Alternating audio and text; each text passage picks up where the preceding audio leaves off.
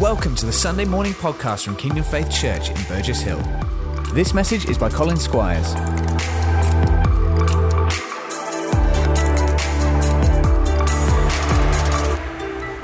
If you remember back uh, a little just before Christmas during the time of Advent, one of the things we talked about was peace. The peace of God, this deep, abiding peace despite what's going on around us. We looked at John 16:32 when Jesus says about a time when you're going to be scattered and each going to your own home, but I tell you there's going to be tribulation, but these things I tell you so that you might have peace. And it seemed very apt in a time of lockdown and being scattered to our homes that Jesus was speaking about a peace that is not affected by our surroundings.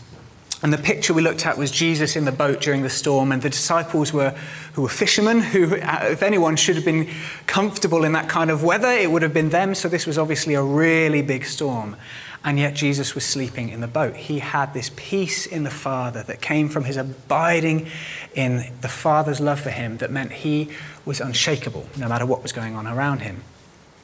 And we had time to look at that inner peace, but we didn't have so much time to look at the outer peace, uh, the peace that affects the circumstances around us. If we were looking at before the peace that kept Jesus asleep at rest in the boat, then today we're looking at the peace that Jesus said to the storm, Be peace, peace, be still which affected the disciples, affected the scenario, the situation around him. But that second kind of peace that affects the atmosphere around us must come from that first kind of abiding peace. This is the peace that overflows. Romans 15:13 says, "May the God of hope fill you with all joy and peace as you trust in him, so that you may overflow with hope by the power of the Holy Spirit." I want to ask you, have you ever had that experience where you've gone to somebody's house or someone's home or, or a building or a place and you've just like known the peace of God? I, I, Kate and I and, and Ari had the, the opportunity to go to Pastor Clive and Jane's house recently for the first time. We ate together, I think, in about a year, and the first time we've been to their home, um, at least on the inside, since they'd moved. And it was just great. They gave us the tour, looking around the house, and it's a beautiful home, and they've got great taste. And I need to hire them as interior decorators. It's lovely. It's a wonderful, peaceful home. But there was something different about when they showed us their prayer room and we walked in, and there was just something of the presence of God. It was like the peace of God in that time where you just knew they had spent time with Jesus in there because the atmosphere of Jesus, the fragrance of Christ, this peace, it's almost like it seeped into the sofa and the carpet and the walls. And there was something of peace that remained in that space. And it's that kind of peace, this peace that remains, that affects those around us, that affects our world, the tangible peace that we're going to talk about today, that God wants to speak to us about this morning. This is the peace that Jesus spoke about, I believe, in John 14 27, where he said, My peace I leave with you, my peace I give to you. Um, it's the peace that talks about when Jesus said in Matthew 10 13, If the home is deserving, let your peace rest upon it. And if it is not, let your peace return to you. One of our daughter's favourite foods at the moment is this like apple sauce in a pot that she calls her pot pot, uh, which is very cute. And she'll start off with a spoon and she'll spoon feed herself. And of course, most of it will go down her chin and over her, her bib. And then the last little bit she can't get with a spoon, she gets her hands out and she kind of eats it like this. And it ends up like war paint over her face. And then she's learning all these words at the moment and she'll go hair and then rub it in her hair. And then, you know, she'll go bath and do the sign for bath and rub it all over her. And she'll say toes. And there's applesauce everywhere. But one of her favorite things to do at the moment is high five. and she's taken a particular liking to our housemate who moved in recently, Rin, who I think is here this morning. Hi, Rin. And, and Ari just will go over and over again Rin, Rin, Rin, Rin, high five. but even worse is when she says, cuddle. and she's just covered.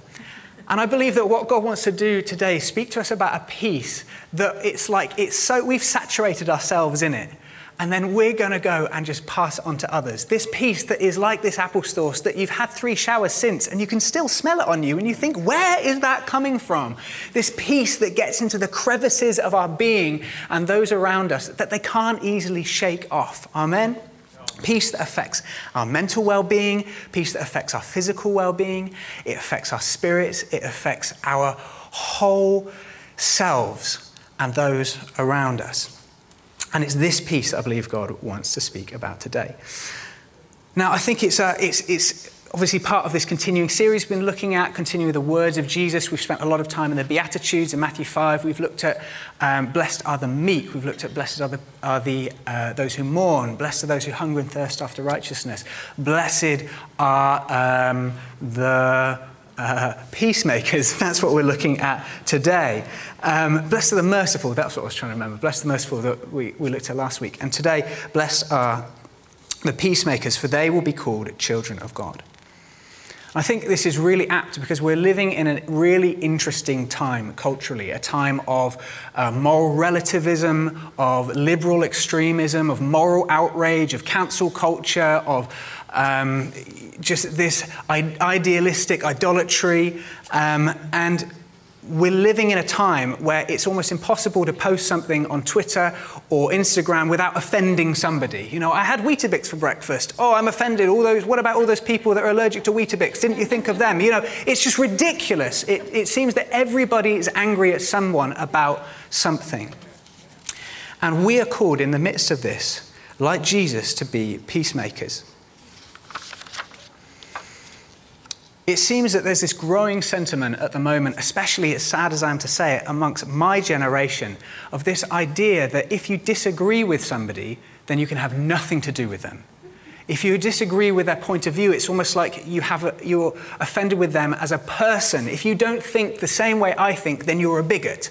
There's this idea that we just cannot have any sort of unity unless we agree on absolutely every single thing.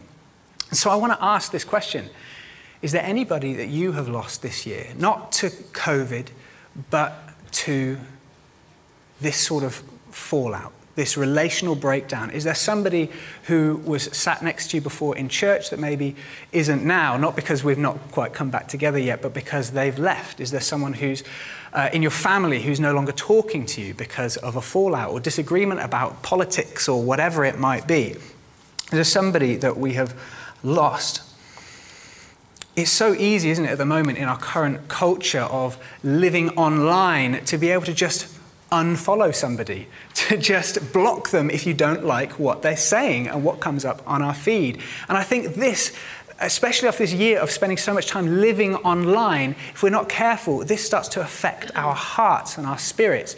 And I think if we throw into this into the mix a time where we've physically been separated a lot more and social distancing and lockdown and all that kind of thing, and not having this face-to-face meeting, um, with in the midst of political turmoil and a pandemic and misinformation and conspiracy theory, that it's like the, the time is just is just almost rife for this breakdown of relationship. And at best, that looks like unfollowing somebody. But at worst, it looks like internet meanness. It's trolling people and this vitriolic sort of just, just ramming my view down somebody else's throat and just cannot come to any sort of agreement whatsoever. Um, and even amongst Christians, and it's hard, just, you just never want to look at the comment section ever anywhere online. It's just awful. And this internet meanness is just a, a, a, symptom of a larger cultural trend of just cultural outrage, of just being angry at everybody. But this is not the kingdom that God has for us. Amen. There's a whole load of problems with this kind of culture. I mean, it seems pretty obvious, right? But one of them, especially, um, which is something we need to be careful of, is if we live by this culture of just, just blocking everybody or anybody or cancelling someone that we don't agree with, that we end up living in a, an echo chamber. And, and that's a way of saying that if we only ever talk to people that we agree with, who think the same way as us, dress the same way, look the same way, shop in the same supermarkets, vote the same way, then the trouble is we start to become almost an oracle unto ourselves. I say, I've got a great idea, and everyone around me only says, that sounds great. And anyone who says, oh, maybe, Colin, that's not very wise, I, I just, oh, I, they, there's no opportunity because I've already blocked them from my life. And of course, what I'm not saying is we need to go and roll around in the filth of the world just to, so that we get a taste for it. Obviously, it's not what I'm saying. What I'm saying is God has mostly used, for me personally, other people to bring correction for my life.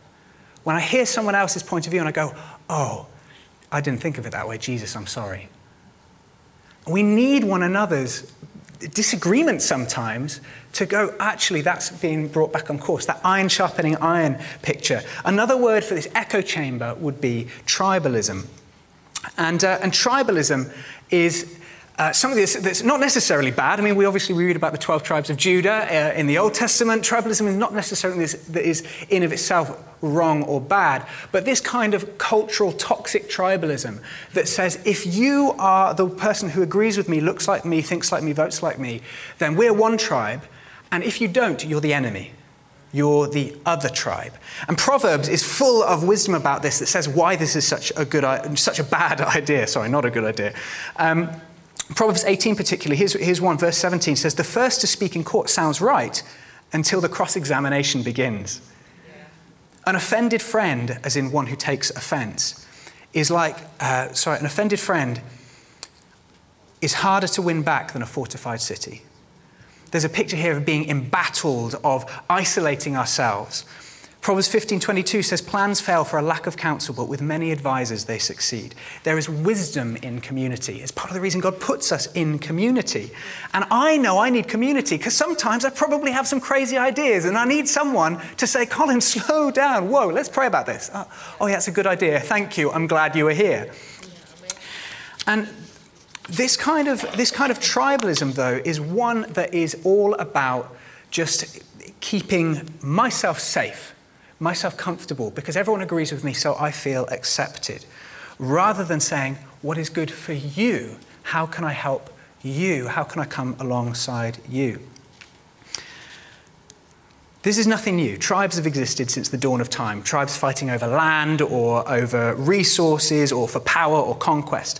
Uh, and on a global scale, these things are still happening. But on a societal scale, I believe the devil is trying to, to tear down community, common unity, this sense of being one, especially within the church, and isolate into tribes. And if the picture of the body in the New Testament is given is one of a body, then tribalism would be like a pile of mouths over here and a pile of, pile of ears over here. The mouths don't want to talk to the ears, and the ears don't want to hear what the mouths have to say anyway. But God, what God has got for us is not tribalism, but is community. We are not called to abandon our brothers and sisters when we disagree with them, but to bear with one another and forgive one another.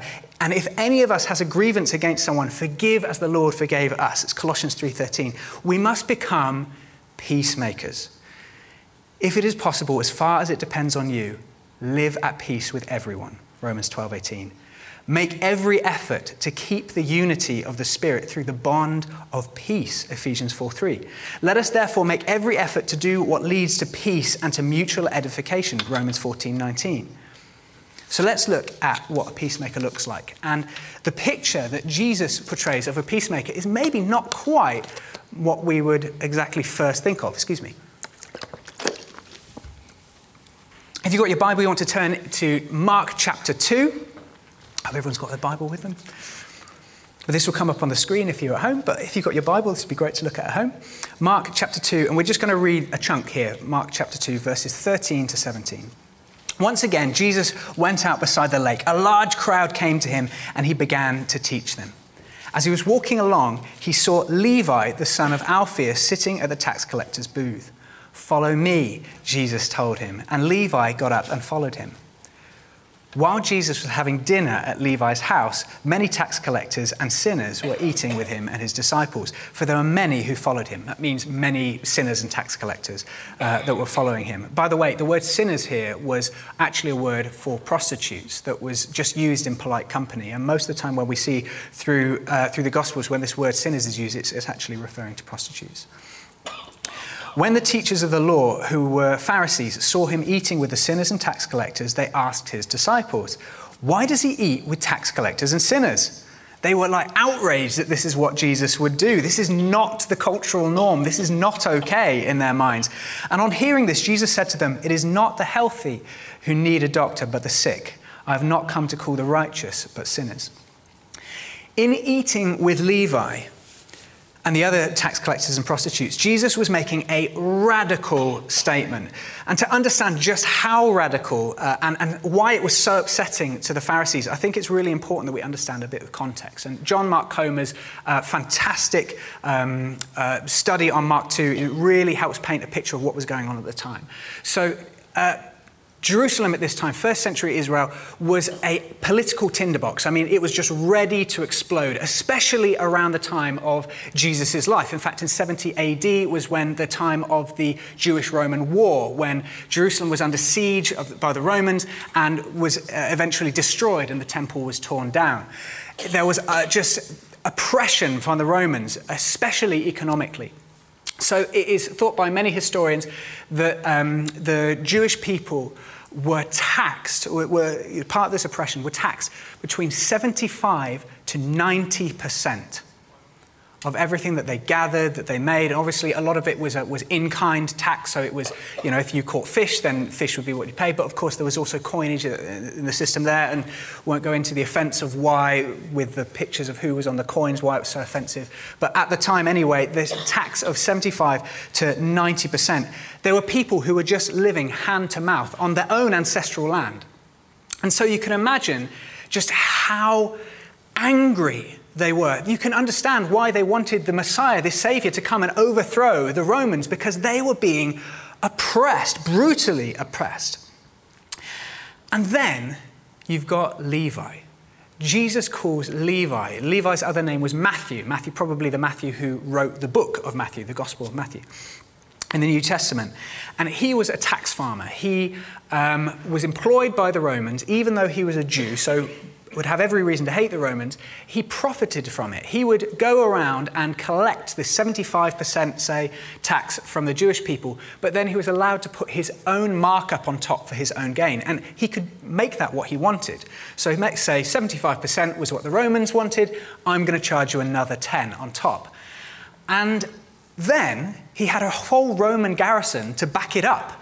So he could come to your house and demand it, and there was nothing that you could do. So you can understand that not only did the people at the time hate the Romans, but if a Jew, one of their own, was then profiting off of what the Romans were doing, just how, just how offensive that would have been, just how much they would have detested this man. And so these people, the, the, tax collectors and the prostitutes, were at the bottom of the social pile in first century Israel. Uh, and these were the people, as we've seen, are completely despised. Everyone else would have taken complete exception to their choices, their lifestyles, their morals, uh, and wanted absolutely nothing to do with them. And yet Jesus ate with them. And in doing so, he extended to them the opportunity to find a new life, a new start, and peace with God. This might seem like just a nice story, and we think, oh yeah, Jesus is making a statement about just kind of being nice to all people and, you know, don't judge people and that kind of thing. But this is so much deeper, and I think if, if we could just try and think for a, for a moment, okay, I want to imagine you to imagine the person who winds you up the most, the person who you just think it's this person or these people, perhaps, who are responsible for the breakdown of the moral fortitude of society. It's these people that are the, to blame for all of the problems in the church. It is these people that have hurt me, that have hurt my friends. It is these people that are responsible for this, that, and the other. It's the people who, with whom you completely disagree. You cannot see eye to eye, and you think, I would never be friends with you. I would never even know where to begin with becoming friends with you. That's the person that Jesus went and ate with. And what I think is even more amazing, if that's not enough, that in the next chapter, in Mark chapter 3, we read about Jesus calling the, or appointing the 12 apostles from his followers. So he's got all his disciples around, and then he calls these specific 12. Um, and so we read this in, in um, Mark chapter 3, 16 to 18. I won't go through all the names for the sake of time, but the end of the list, just before Judas Iscariot, the last one before Judas, is Simon the Zealot. Now, the word zealot here is, is a little ambiguous. It's not entirely, no one's entirely sure exactly what it means. It could mean he was zealot, you know, zealous for God.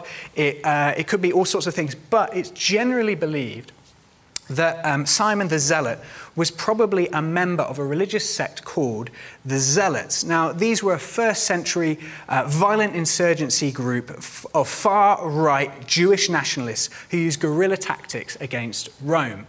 Um, another name for these guys was the Sicarii, named after the dagger that they carried, or, the Sika. And uh, it means dagger men. And what they would do is would hide these daggers in their cloaks. And at uh, social gatherings or public gatherings, um, they would, in large crowds, they would move their way up just slowly behind a Roman centurion or a Roman sympathizer, somebody, by the way, like Levi, and they would stab them, and then they would just disappear into the crowd. And uh, it's, um, it's actually the word where we get Sicario, which is the, the Latin American word, which means like someone who's like a, a dagger man for a drug cartel. It's that same root word. And uh, this man, Simon the Zealot, was called by Jesus. And later we read, uh, you know, the, the Last Supper for one instance, but there would have been many other instances. You have Levi and Simon sat at the same table. I mean, what a picture of a peacemaker who's saying, I'm going to take you, who's a Jewish, uh, sorry, a Roman sympathizer, who's uh, making money, profiteering of the slave labor of the, your, your, own brothers and sisters. And you've got this guy who's a religious fanatic, a Jewish religious fanatic, who wants to kill this man for the very thing that he's doing to his brothers and sisters. And Jesus says, Come, let's eat together. Not only that, he causes these two men to become founding members of his church. I mean, I just think it's amazing. what, what an amazing picture of a peacemaker. And isn't it interesting that Simon and Levi obviously would have had very difficult political views, to say the least? And in fact, at that time, it, we said it was a political like tinderbox, and yet Jesus, very conspicuously by its absence, doesn't speak about the politics of the day. He doesn't, at least we don't read about him speaking about Simon's politics or Levi's politics. What he does do is love them and sit with them and be with them and give them an opportunity to make peace with one another and with God. And I'm sure there were conversations, I'm sure there were. But it didn't start with the conversation, it started with a meal. Jesus took enemies, ate with them, and made them family. God's been speaking to us a lot as a church about the importance of the home at this time, the importance of household, of family. And I wonder how much of what he wants to say to us is about this idea of eating with those that we might consider enemies. Now, enemies today in today's society means probably a very different word than it, it would have for these guys back in first century Israel. But nevertheless, how much is God saying, the people out there, the people in the world, the people around who need to know God and make peace with God, does that need to, and the people that we disagree with, the people we don't like their lifestyle, not the ones that we kind of pity because of their lifestyle, but the ones that make us angry by their lifestyle. What would happen if we invited those people around? And by the way, this is as much a challenge to me. I'm, I'm not saying, hey, I've nailed this. This is as much a challenge to me as it as hopefully is to all of us. And this is in this and what God's saying. So, what does it mean to be a peacemaker for us? Uh, I think first thing we need to acknowledge is that if we're to be a peacemaker, that our role is not to avoid disagreement and conflict. That would make us peacekeepers. Peacekeepers maintain the status quo even when the status quo is not good or unjust or, or whatever, whatever is not right. Alexander Maclaren, you know, I love him, this 19th century Bible expositor. He says this, he puts it this way There are, those, there are other people, sorry, who love peace and seek after it in the cowardly fashion of letting things alone, whose peacemaking has no nobler source than hatred of t- trouble and a wish to let sleeping dogs lie. These, instead of being peacemakers, are war makers, for they are laying up materials for a tremendous explosion someday. Now, those are pretty strong words, being war makers, um, but I think it's important that we do recognize that being a peacemaker sometimes means having a really tricky conversation that we don't want to have. Peacekeepers would just let it be. But a peacemaker says, No, if I love that person, I need to go and have the conversation. And maybe the, the issue is not between them and me. Maybe they've not offended me, but I see that what's going on in their life is causing hurt or isn't the best. And rather than just going, oh, it's a tricky one, I'm not sure I really want to go there, my responsibility before God is to say, if I really love you, I'm going to come humbly, yes, of course, in love, and try and help you and come alongside you. Let's make peace so there's this important part of, of, even if we don't agree. I think it's important also to recognize that disagreement isn't the problem. Disagreements will happen. We often uh, talk about the Acts church, the early church, as being, we espouse it as being like the, uh, the uh, ecclesiastical superlative of church, like the perfect church. But actually, and in many ways, of course, like they were and they are our example, but it was also full of disagreements and fallings out. But the important thing is they put it right. The issue is not the disagreement. I would argue that actually sometimes a disagreement can actually be more healthy in the end than never having one because it proves something both to the two individuals that they both each consider the relationship more important than the argument to put it right. It actually builds a strength. I remember Pastor Jonathan Dyke, who, who leads the Worthing congregation, and I never got on for a long time. We really wound each other up. I mean, really rubbed each other up the, other, the wrong way. And if I said, anyone else like that with JD? No, don't. don't put your hands up. Um, we really rubbed each other up the wrong way. And one day it ended up coming to the point, I'm a little bit embarrassed about this now, but it came to the point where we basically had a huge argument. Like we were facing up to each other like shouting. It was, and I'm not like that. I'm not a, a, a, kind of a conflicty person. I'm having to listen to this message and saying, go and have the conversation, be a peacemaker. So this is not in my nature or my character. But we ended up having this. We, it, I don't think it came to, nearly came to blows, but I mean, you know, the, we were read up to about here, put it that way. And you know what was the best thing we ever did? For the first time, we'd actually been honest with each other. We'd actually communicated what was really going on in us rather than both trying to be diplomatic all the time. And do you know what? Since then, we've had a great relationship. I would consider the man a friend, genuinely. I genuinely respect him. I think he's amazing. I just I admire so much about him. But it would have been very hard for me to see any of those things before. Now, I'm not saying that that was the ideal way for God to get us to the point where we could be real with each other and talk about it, but the disagreement wasn't the problem.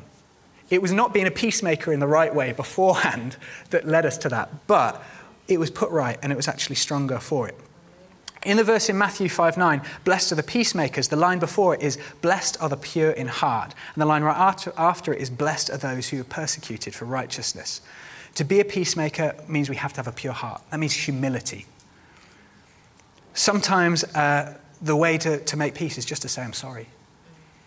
And, and I know that as a church, we've not always got everything right. And over these, this last year and a half, we've not got everything right. We've not been everything that we maybe could have been. Or I know I've not done everything the best that I could have, you know, in the, maybe the best way. And for that, I'm sorry.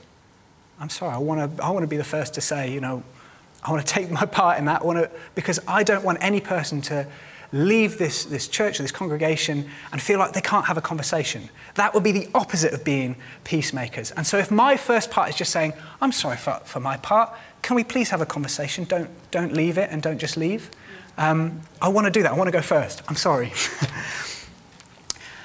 and there's obviously that, that kind of adage of, of people don't care how much you know until they know how much you care. Uh, and it's important, again, like Jesus having the meal, that we show care and love first. And of course, we want to humbly speak to win the person, not the argument. We've used that phrase so, so many times. And the second thing is we need to be willing to be persecuted. Jesus, the Prince of Peace, the first peacemaker who came to make a way for people to make peace with God, he suffered his fair share of persecution, I think it's fair to say. Um, and whether that was for eating with the wrong people or even in the end getting him killed, it might not always be easy to address what God is saying to address. And there might be people who disagree with it or say, I don't want to have that conversation or whatever. But our responsibility is at least to try. I think it's also uh, important to remember that, as we said right at the beginning, being a peacemaker must be someone who cultivates that inner peace by spending time with the Prince of Peace through the Spirit of Peace. We cannot give away what we don't carry. But being peacemaker doesn't always, I know these are slightly conflicting things to say, doesn't always mean having a difficult conversation or addressing a disagreement. Uh, Rosaria Butterfield, who's the author, author of a, a, book called The Gospel Comes with a House Key, all about hospitality, shares her testimony about how she was a, a professor of English literature at a university in New York, and she was a lesbian, and she just thought that Bible believing Christians were the worst. They were the problems with patriarchy in society and, and, you know, uh, and, and judgmental and divisive and all these kind of things. And, and she hated Christians, basically. She had, wanted nothing to do with them. And she was writing a book all about uh, exposing this. And um, she'd recently written uh, an article about basically criticizing a particular Christian men's group. And a, a, local pastor had read this article and he'd got in touch and called her up and said, Hi, I read your article. Thank you for what you wanted to share. Um, I just wondered if you wanted to come and eat with my family and I. And since she was doing research for this book and needed to spend time with some Bible believing Christians, she thought, okay, yeah, oh, this would be a good opportunity. I will go. And she goes, and, and long story short, over a series of weeks, she ends up eating with this family, and she finds their life, their family, their love for one another, and their faith more compelling than she'd ever seen anywhere else. And uh, again, long story short, she ends up giving her life to Christ she gets wonderfully saved. She ends up marrying a pastor. They've got foster kids. She's a Christian author, like, and, and just this amazing testimony. But it didn't start with, we have differing opinions on a certain subject. We're angry at each other. It started with an invitation just to have a meal.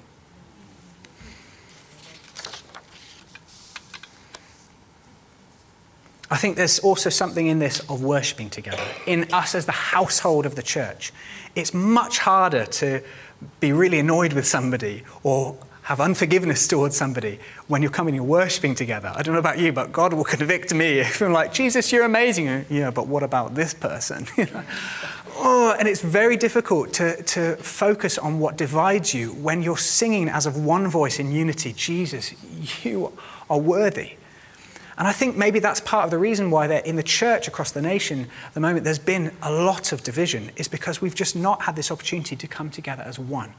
So I know there are lots of reasons at the moment. And I'm not saying that people are at home or watching because you're at home because there's a fence or anything like that. Please don't get me wrong. But what a great reason to say, if at all possible and we can, let's start meeting together when we can and worshiping together and just being one again. What a peacemaker is not. Being a peacemaker is not wearing somebody down until they agree with you. It is not making peace with them until they see everything the same way that you do. Pete Greig, on his book on uh, prayer, Dirty Glory, which is fantastic, I'd recommend anybody to read it, says unity does not require uniformity. I love that. We do not all need to look the same, think the same, shop in the same supermarket, vote the same, to have, even, even, we don't even need to have all the same, dare I say it, finer points on our theology to have unity. If we did, there would be no unity. The Church of Christ would like n- never work. we, there doesn't need to be uniformity to have unity. Kate and I, my wife and I, um, we have different emphasis on things, on the way that we think children should be raised, to whether ketchup should be kept in the fridge or the cupboard. It's obviously in the fridge. Yeah. Um, we, we don't agree on everything. Actually, I'm joking. She does think it's the fridge as well because she's not crazy. Um, but uh, we don't agree on, on everything. Um, but, and we don't even agree on all the same finer points of theology, but I can tell you, we are one. We are a unified front in our parenting, in our, our belonging to Jesus, in the church. We are one. And if something does come up that brings any disunity, we certainly address it. But we also know that most of the time that addressing just means helping one another understand each other's point of view. We don't have to make them think, I don't have to make her think my way for her to be my wife. We are one, regardless. So we address the issues, but it's not about the just the being right. That's the important part. In fact, as a, as a church, it's our unity amongst and despite our heterogeneousness, our differences, our, our different cultural differences, our multi ethnic, um, multi class family of believers that best reflects the kingdom of God. That we're not unified by blood or by soil, but by allegiance to Jesus as King. But what do we do when we're really worried about a person, when we think that they're kind of going off the deep end a little bit and we need to address something? We don't just do it with good argument. Just we talked about tribalism earlier, and tribes would have fought wars with swords and bows and cannons and guns. The weapons of our warfare are not physical, but they're also not trolling somebody on Facebook. They're also not mocking somebody. Do you know what? Right now, I need to repent because there have been times that I have mocked people not necessarily intending to be directly, but just the ideas that they might have about certain things, about whether it is about microchips in a vaccine or something like that. And do you know what? I'm sorry. I'm, gen- you know, I'm genuinely, I'm, I'm not making a joke. I'm sorry because what I was doing in that was not using God's, the, the, the tools or the weapons that God has given me to help um, pray something into being that I believe, but to, to poke fun and to bring, to, that only extends tribalism. And I'm, and I'm sorry. Now, my view hasn't necessarily changed on certain things, but the way I want to communicate it certainly has. And so our, the weapons of our warfare are not mockery, and they're not um, debate. The weapons of our warfare are God given spiritual power on authority to tear down strongholds, to tear down every thought that raises itself up against the knowledge of God. So we don't just go and say, I'm going to have a conversation with you. We pray for that person. We pray for truth to come up onto them, for their eyes to be open, for them to just to, to come back into community. We pray for deliverance. We, play, we pray for a breaking off of every stronghold of the enemy. And we have the conversation with them. And lastly, I think it's so important we know that peace, being a peacemaker is not just solving quarrels, it's not just diplomacy or sorting out problems. Like Jesus, the peace that we give is not the world, the peace, the peace the world gives. It is shalom. It is authority full. It is complete and total well being. That's the, the, the peace that we're bringing. And the world needs this peace. Why? Because we need to set an example. So we need to be whole as the church. We need to have some, and today, even after today, you might need to go and have some tricky conversations with people, or maybe a conversation with your boss, or whatever it might be.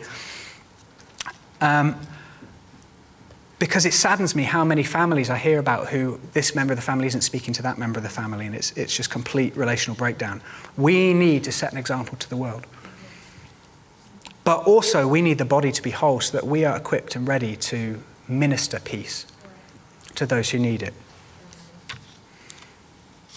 Pastor Clive shared earlier about how this, this, this girl, this tragedy of this girl who took her own life on Thursday last week, the second person to do so, young girl from Malay to do so in the last several weeks.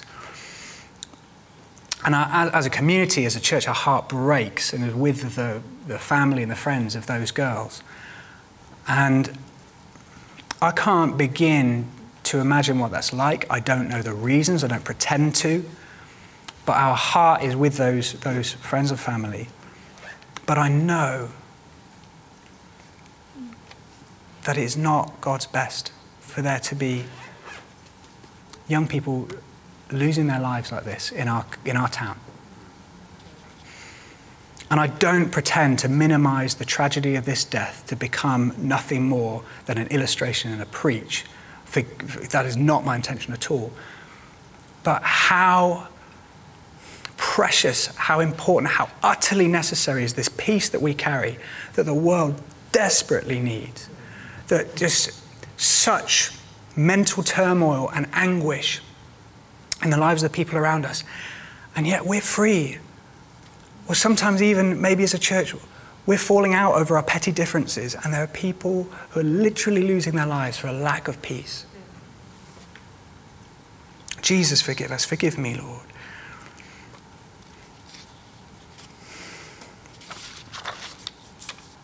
So I think we need to respond, don't we?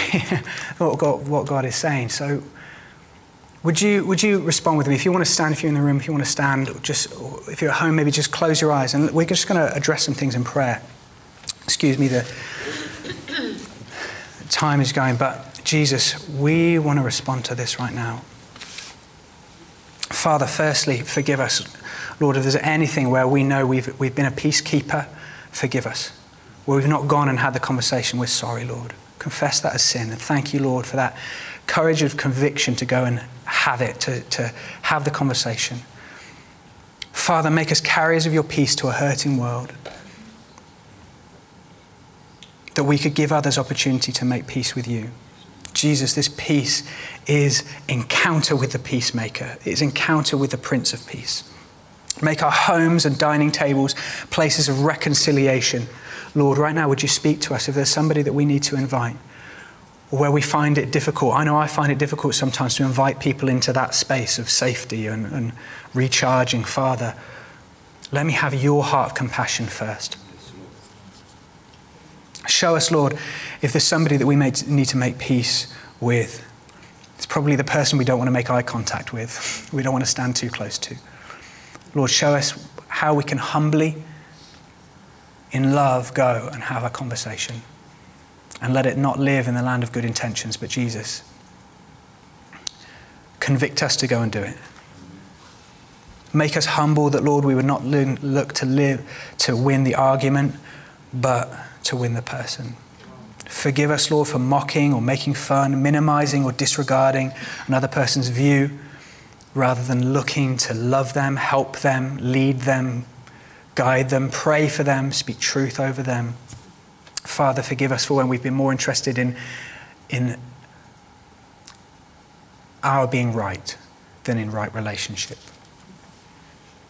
Father, we just pray right now for anyone who's walked away from relationship, whether it's from the church, who's just caught up in stuff, who's been, been deceived or, or offended or anything like that. Father, we just pray for revelation over them. If there's anyone you're thinking of right now, just that God's put on your heart, just pray for them. Jesus, we pray your peace over their minds, over their hearts, Father, they would hear your voice in the noise, they would hear you speaking to them, that Jesus, they would come back and into relationship and have opportunity to have that iron sharpening iron experience, and that we would too. We would have that experience and opportunity with them. Jesus. Father, when we look at the differences that existed between the disciples, Levi and, and, Simon, Father, they had every right to be angry at one another and to not speak. But if they could make peace and even be part of found, you know, being founders of your church and so key in, in what you want to do, Jesus, you can do it in us. Father, let the world know that we're your disciples by the way we love one another, despite our differences in politics or class or race or background, upbringing. Jesus, let us be truly your body. And just to leave with a challenge, just, just if God speaks to you about this, it might be the case that in life or even on social media, that you just need to add some people back into your life that you've blocked or you've unfollowed whatever way. Partly so that they can challenge you, sometimes just to help you really know that you, the strength of your own convictions and why you believe what you do, that's good. But to allow those things to be challenged when they're not good. But also so that you have opportunity to speak into their world, their reality, with what God and the good that God has done in you. Jesus. Make us peacemakers, we pray. Because peacemakers are truly the children of God. Thank you, Lord. Thank you, Jesus. Thank you for listening to this Kingdom Faith podcast. We trust it's been an encouragement to you. For more information and resources from Kingdom Faith and our other audio and video podcasts, please visit www.kingdomfaith.com.